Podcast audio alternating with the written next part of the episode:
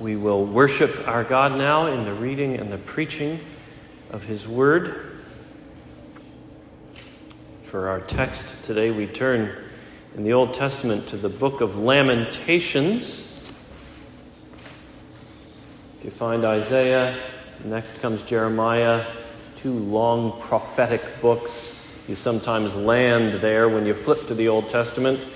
Keep going one more book, and you'll find Lamentations. Chapter 3 is where we're going to train our attention today. I've noted in the bulletin that we're going to focus on verses 22 through 24.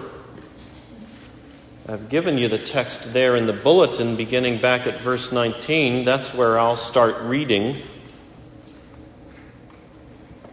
And we'll go a little bit beyond verse 24 as well, down to verse 27. So listen now to the Word of God. This is Lamentations chapter 3, beginning at verse 19. Remember my affliction and my wanderings, the wormwood and the gall. My soul continually remembers it and is bowed down within me. But this I call to mind, and therefore I have hope. The steadfast love of the Lord never ceases. His mercies never come to an end. They are new every morning. Great is your faithfulness. The Lord is my portion, says my soul. Therefore, I will hope in him. The Lord is good to those who wait for him, to the soul who seeks him. It is good that one should wait quietly for the salvation of the Lord. It is good for a man that he bear the yoke in his youth. This is God's word. Let's pray together.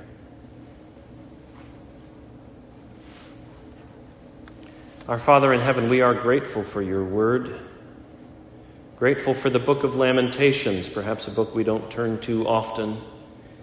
And yet you have placed it here among the scriptures for our encouragement and instruction. And so we pray that you might encourage and instruct us even now. We fix our eyes on Christ and we pray in his name. Amen.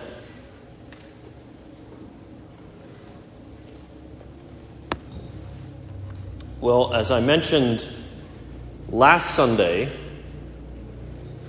I spent several days this past week up in Philadelphia. I was helping out with a benefit concert, which was organized by the Huguenot Fellowship, which is an organization that our church has been contributing to for many years. The Huguenot Fellowship is an organization that's based here in the U.S.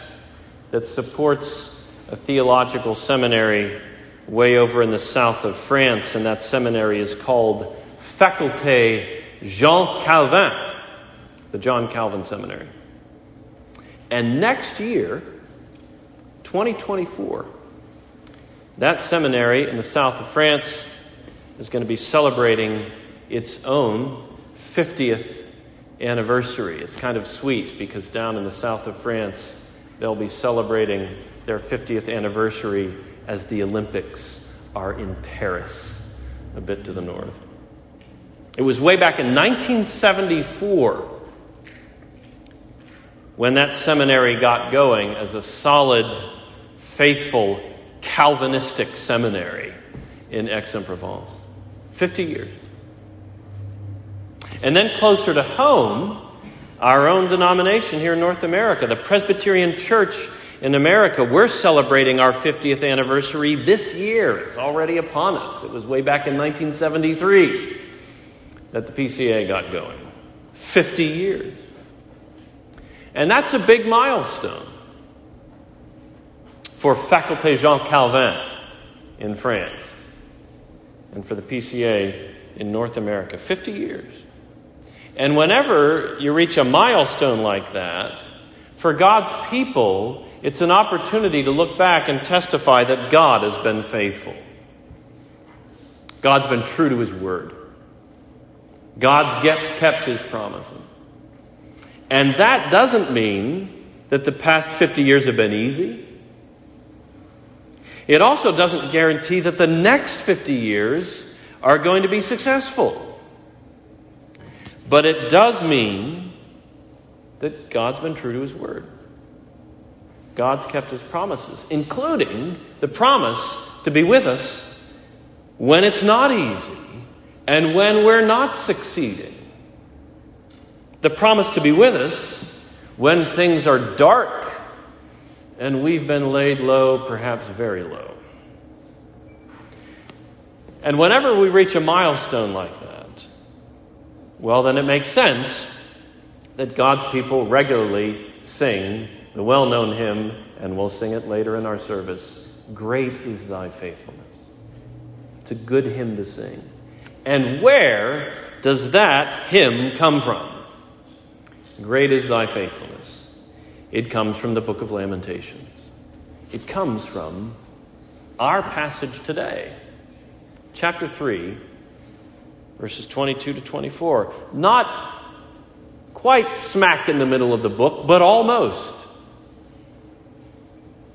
It always amazes me that these three verses, 22 through 24, these three sweet, encouraging verses, they're to be found in the middle of one of the darkest books in the whole of the Bible, the book of Lamentation.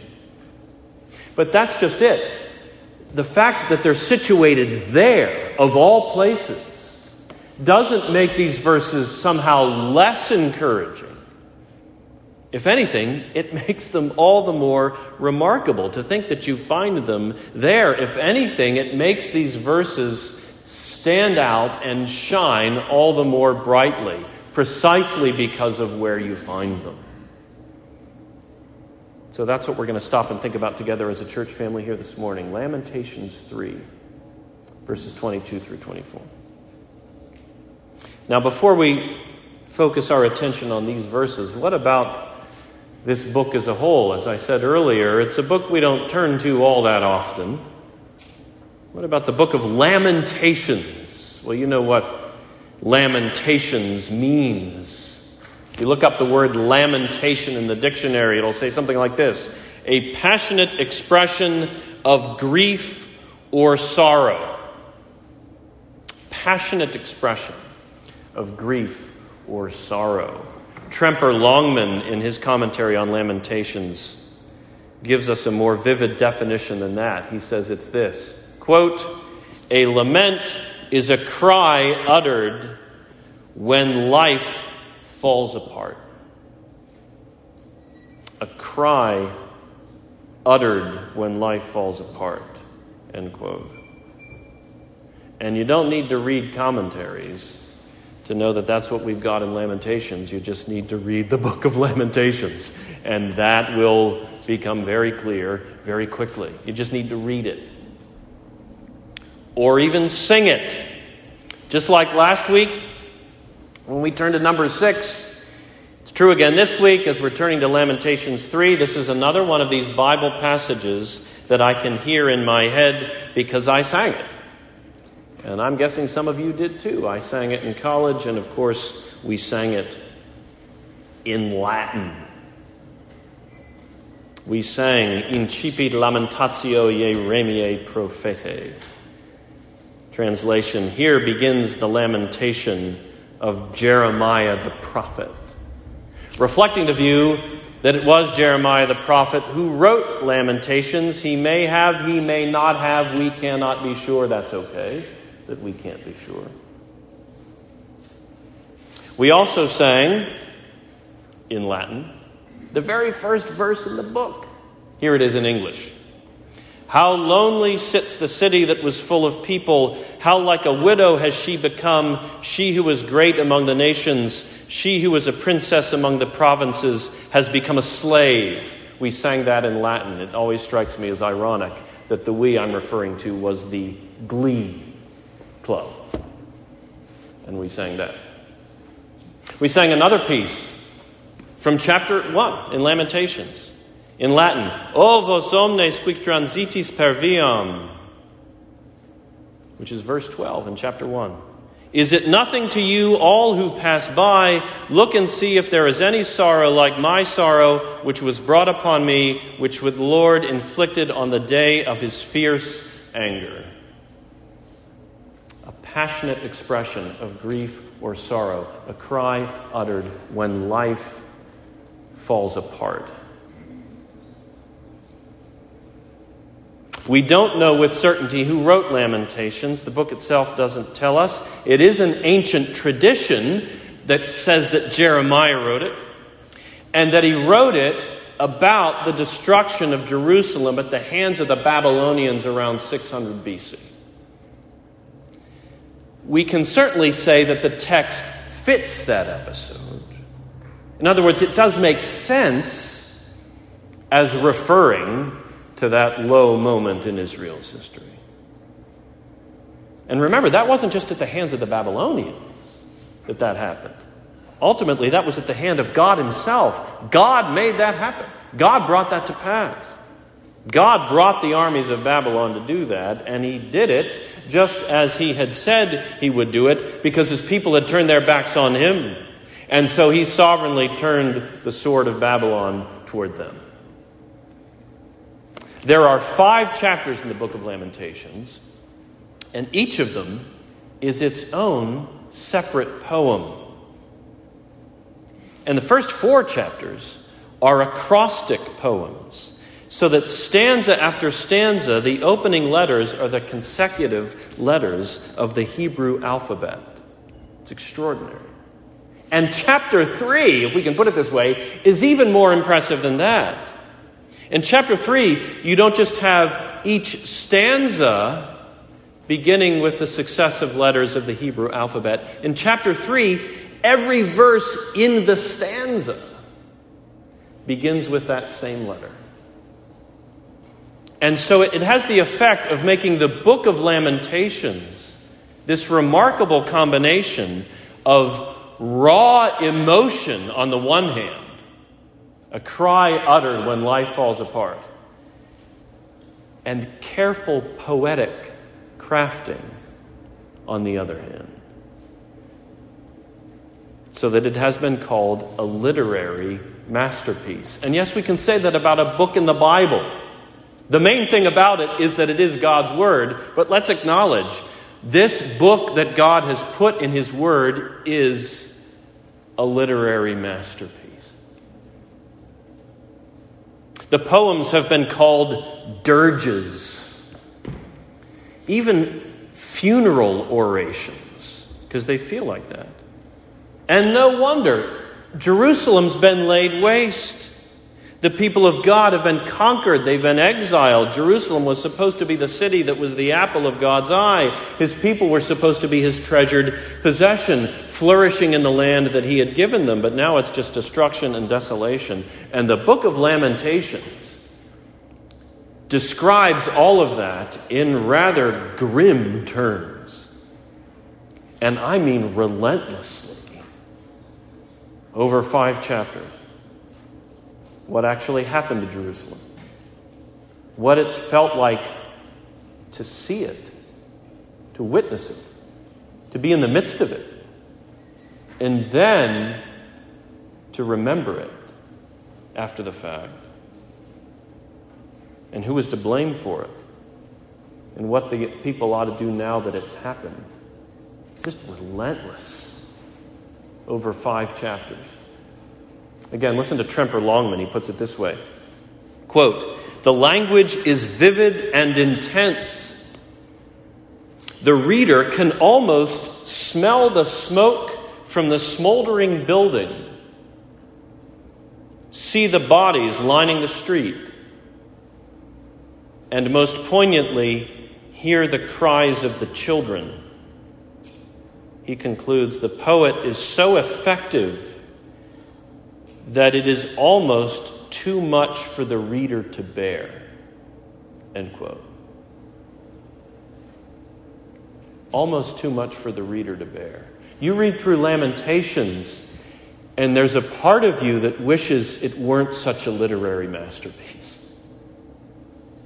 There's a part of you that's thinking, this is so, so good, so powerful, so vivid that I, I'm not sure I can keep reading right now. Lamentations. So make no mistake, Lamentations is in many ways a dark book, but there is light in it, believe it or not. There's light in Lamentations, especially in this passage here in chapter 3. And so I suppose it's no surprise that this may be the one passage in Lamentations, here in chapter 3, that people might know. This is certainly a passage in Lamentations that people are drawn to. Why? Because there is hope here. There is light here.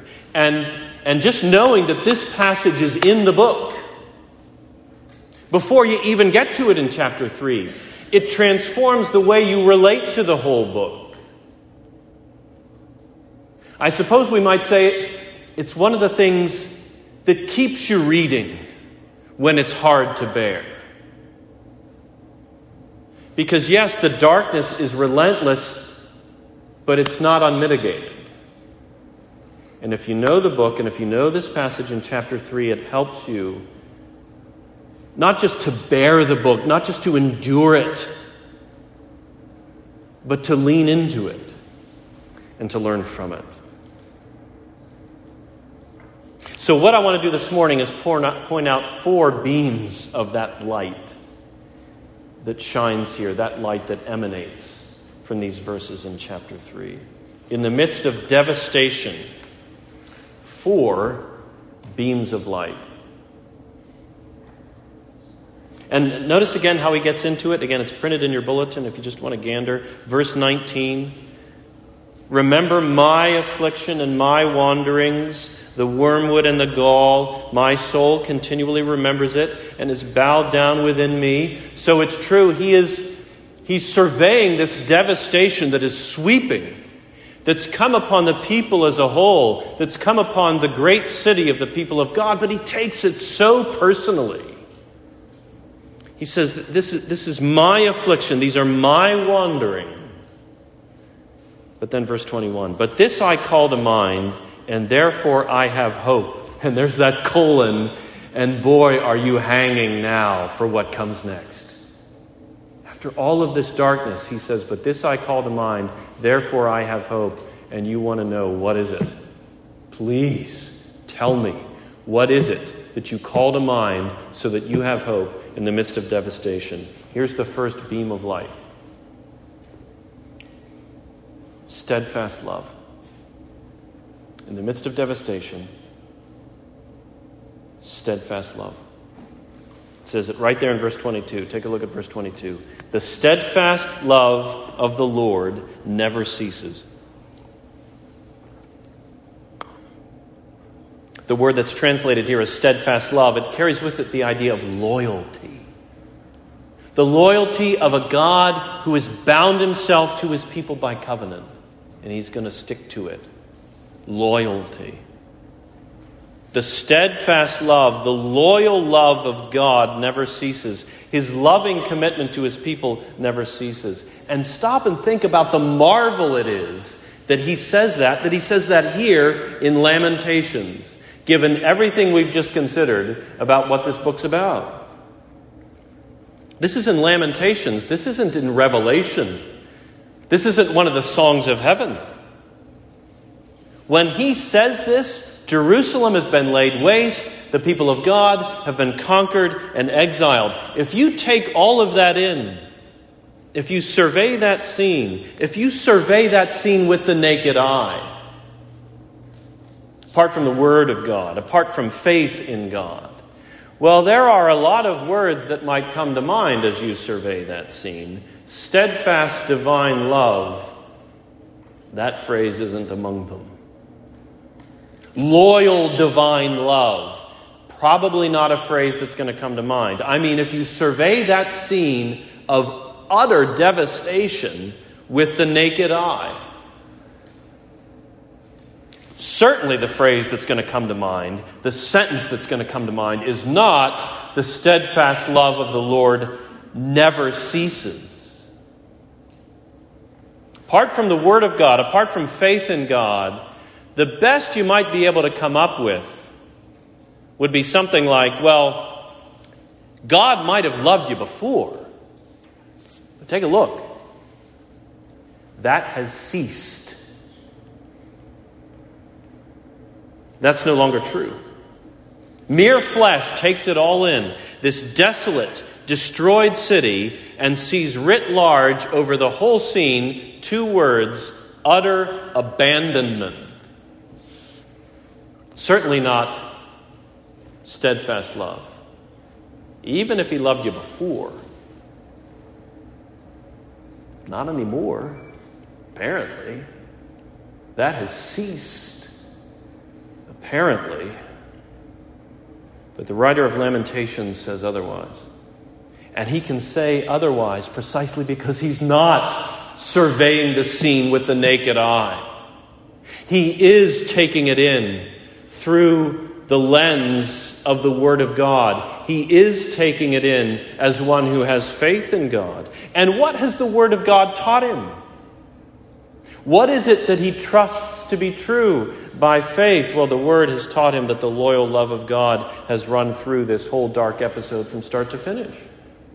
God had not abandoned his people, his love is loyal love. So, yes, all around this passage in Lamentations, the writer is saying that the Lord is burned with anger against his own people, and he has shown it. But here in this passage, in chapter 3, the writer is saying, don't come to the wrong conclusion. He's saying, don't think for a moment that this desolation that we can see means that God has abandoned his people, that he's broken his covenant straight through. No, his steadfast, loyal love never ceases. And he can say that even as the buildings are smoldering and the children are crying. Not only can he say that, but isn't it in a moment like that that you've got to run to that truth and say it. His loyal love never ceases. So that's the first beam of light here steadfast love. Here's the second new mercies. That's the second new mercies. Look at what he says. He says, His mercies never come to an end they are new every morning. His mercies never come to an end, they are new every morning. What's mercy? What does it mean to show mercy? It means showing kindness to someone who deserves the opposite. Especially those who are in dire straits and who deserve the opposite of being rescued from those dire straits. And the writer is saying that the Lord is continually merciful. His mercies are new every morning. What does that mean? It means that his people are every day on the receiving end of new acts of kindness from him. Every day. The way he forgives them, the way he renews them, the way, the way he brings them back to their hope. And it means that his people grow in such a way as to have an ever new, ever deepening appreciation of the mercies that he's shown them in the past. So it's a combination of new blessings received and old blessings newly grasped. His mercies are new every morning. And I love this second point right on the heels of our first one. Right? Our first point was steadfast, loyal love, never ceasing. Well, the implication is that steadfast doesn't mean static and stuck in the relationship. Steady doesn't mean stagnating in the relationship. It doesn't mean wearisome, dull, frozen, same old things day after day. The writer has just said, yes, God is loyal, God is steadfast, God is unchanging in that way. But steadfast to do what? Steadfast to be what? Answer to be ever new. Not to be a changing God, and thank God that He's not a changing God.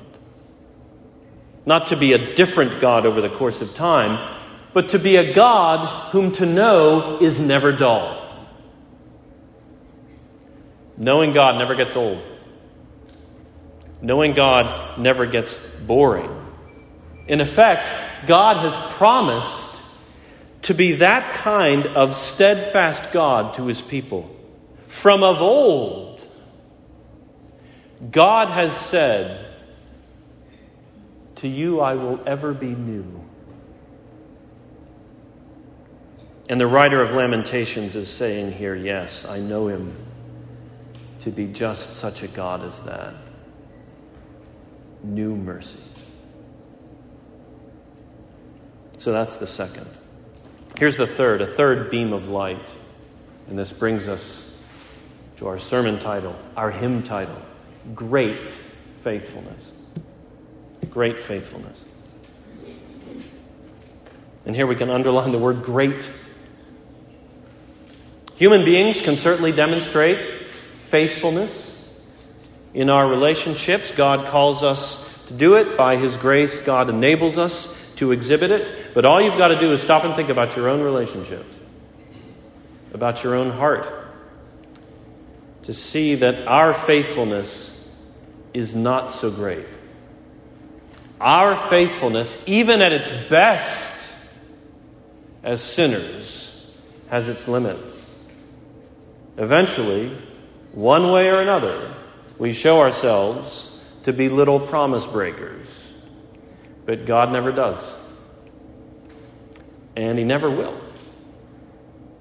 And the writer of Lamentations had learned that. He'd learned that God isn't just faithful, He's faithful with a great faithfulness, in eternally unswerving faithfulness to His people that never fails, not even for a second. Even when He chastises us, even when He lays us low, that's not an interruption in His faithfulness. That's actually an expression of it, a continuation of it. He's faithful and greatly so. So that's the third. And then here's the fourth and last of the four. One more beam of light in the midst of devastation. We'll call it reasonable hope. Reasonable hope. The first three were steadfast love, new mercies, great faithfulness. Well, this is what you might call the practical payoff of those three hope. Reasonable hope. Remember back in verse 21? The, the, the, statement that set the stage for all of this? What does he say in verse 21? This I call to mind, therefore I have hope. And then down in verse 24, he says it again. Look at verse 24. He says, The Lord is my portion, says my soul, therefore I will hope in him. And doesn't that make all the difference? Again, as you're surveying some scene of devastation, and not just surveying it as some distant observer, but feeling it personally, deeply, painfully. It is hope that makes all the difference. I mean, think about the devastation that you see sometimes on the news. A hurricane that blows through, a snowstorm that ends up wreaking havoc and even causing flooding, a forest fire It ends up burning down a whole lot more than forest. Later, we'll sing to him, Great is thy faithfulness, and we'll mention summer and winter and springtime and harvest. It seems like every one of those seasons of the year brings with it its own peculiar form of devastation.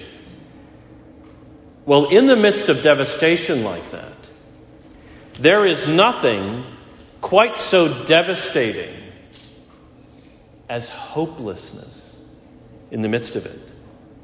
That can feel like the cruelest blow of all, feeling hopeless in the midst of it. And sometimes on the news, right after some awful form of devastation, sometimes in the midst of it while it's going on, and they rush to the scene with their cameras and their microphones, and they turn on their cameras and they, they put microphones right up to people who are weeping and who are trying to process it. Sometimes you hear that, that, that cry, like, I've lost everything and I, I've got no hope now.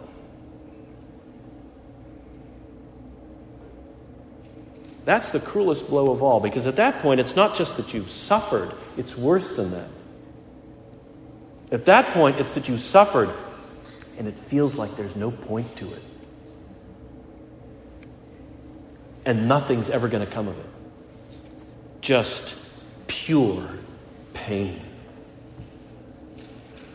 Pain without purpose and without a future beyond it. That's the cruelest blow of all. But the writer of Lamentations isn't there. I will hope in him. And he can say that because of steadfast love and new mercies and great faithfulness. What he says there at the beginning of verse 24 is, is, is the key, it's the clincher. He says, The Lord is my portion. The Lord is my portion. This God of love and mercy and faithfulness, He's mine. And He'll always be mine, my God, and I'll always be His, His child. Armies can come, cities can burn, whole peoples can be uprooted, but He'll always be mine. And that's why I say what the writer is expressing here is a reasonable hope. He says, I will hope in him, and it actually makes sense for him to say that. He's standing on solid ground when he says that. It's a reasonable conclusion for him to come to, to be able to say, I will hope in him. He's got reasons to be hopeful, and they are just what we've canvassed steadfast love new mercy, great faithfulness. So it was in the days when this book was written, when those buildings were smoldering, and in the aftermath of it. So it was then. Brothers and sisters, is it still true today? The, the, these beams of light that we've just surveyed, are they still shining? Yes, yes, a thousand times yes. In fact, if anything, these beams of light are brighter for us to see because now we see them in the light of Jesus Christ. All four of them. In Jesus Christ, steadfast love, right? The loyal love of God has been revealed in the giving, in the coming, in the saving work of the Son of God.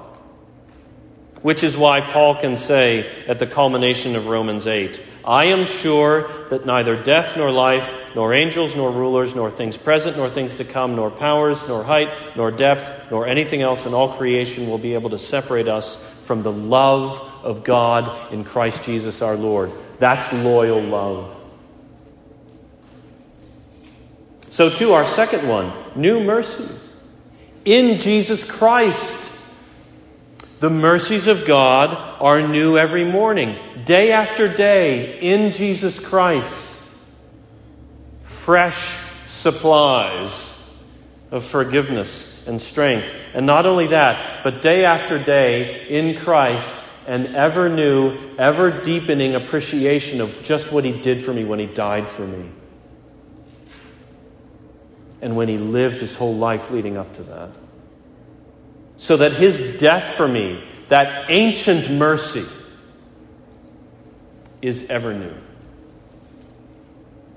So, to our third, in Jesus Christ, great faithfulness.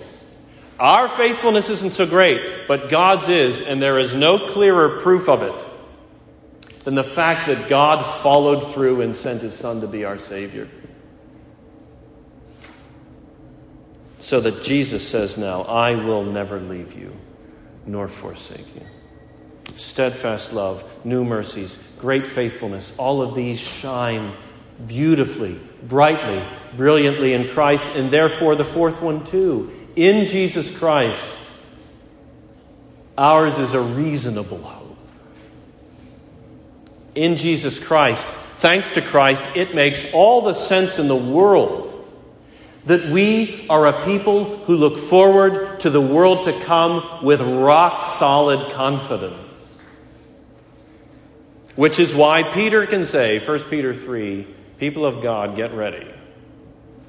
He says, always be prepared to make a defense to anyone who asks you for a reason for the hope that is in you. That's just it. Ours in Christ is a reasonable hope. If the Christians ever asked that kind of question, what makes you hopeful? The answer is not, well, I just happen to find myself a generally optimistic fellow. That's a fine thing to be, and the world would be better if there were more people like it. But finally, that's not hope, that's a personality trait. There's got to be more to Christian hope than that. In the midst of def- devastation, just being a generally optimistic fellow is only going to get you so far. And it might not get you very far at all. There's got to be more, and there is.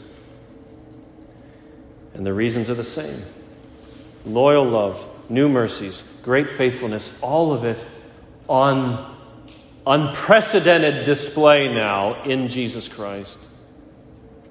All of it pointing forward to our eternal destiny, our heavenly destiny. When God will wipe away every tear from their eyes, and death shall be no more. Neither shall there be mourning, nor crying, nor pain any more, for the former things have passed away. No more devastation then. So, this helps us to see, looking back now at Lamentations, where all this came from, just how important this relatively brief passage is in the whole book of Lamentations. Because it helps us to see how important hopefulness is in the very act of lamenting. Can you imagine a bestseller on the shelves of your local Christian bookstore entitled Seven Steps to Better Lamenting? Probably not. In part because I'm not even sure we have Christian bookstores anymore. But the reality is, even the act of lamenting is something that can be done either faithfully or faithlessly. And one aspect of lamenting faithfully is doing so hopefully. Put it this way if you allow yourself to lapse into crying out to God about your sorrows as a Christian without any sense of hope at the same time, at that point you no longer have the book of Lamentations to stand on. You cannot claim this book if you just allow yourself to lapse into utter, unmitigated despair. At that point, you've begun to do something other than what the writer of Lamentations does. If you were to set that kind of lamenting before him, whoever he was who wrote it, he'd say, I don't know what this is. I don't know what you're up to. He'd say, I know how I cried I know how I felt sorrow mixed with hope. I remember that in me, and what you're about isn't it. it. It's hopefulness that makes all the difference. Now, that does not mean that you have to give explicit, extended expression to your hopefulness for the future every single time you pray. And the proof of that in the Bible, well, one proof, is Psalm 88. Read Psalm 88 from start to finish. It's lament from start to finish. There isn't a single expression, explicit expression of hopefulness in the whole psalm. But even Psalm 88, you can tell that the hopefulness is there in his heart. Why? Because even Psalm 88 begins with this cry, O Lord, God of my salvation. And then the psalmist goes on from there to pour it out. Psalm 88. So, in a given prayer that you pray, it may not be in your words, at least not at great length. The question is is it in your heart? Hopefulness for the future, hopefulness for heaven. And if it is, it will come out in your words. Hopeful, lamenting. Consider the example of Jesus. Jesus led the way. Even Jesus lamented. The book of Hebrews, I know I've pointed you to this passage before in Hebrews 5. Hebrews 5, it says this In the days of his flesh, Jesus offered up prayers and supplications with loud cries and tears. So there he is, lamenting. But he was not hopeless in it.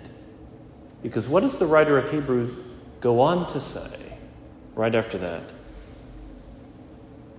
Says, with loud cries and tears, to him who was able to save him from death. And he was heard because of his reverence. Although he was a son, he learned obedience through what he suffered. And being made perfect, he became the source of eternal salvation to all who obey him, being designated by God a high priest after the order of Melchizedek. Hebrews 5. So, yes, Jesus lamented, and he lamented with hope. In his case, it wasn't the hope of the redeemed sinner. In his case, it was the hope of the trusting Redeemer. In his case, it was the certain expectation about where his life was going as the Redeemer. He knew that he'd been designated by God to save the people of God. Well, then, he knew that the sorrows of this life, including his own, they simply couldn't be the end of the story for him. And so he was able to offer up prayers and supplications with loud cries and tears, knowing that he had hope the hope of resurrection and renown to the glory of God. Jesus was a faithful, hopeful, we can even say joyful lamenter. And now it's the same Jesus who says to you, Christian, take my hand. In the midst of your own devastation, whether it's sweeping in the church, in the world around you, or whether it's deeply personal and private, or some combination of the two, whatever it is, Jesus says, Take my hand and talk to me. Tell me what's in your heart.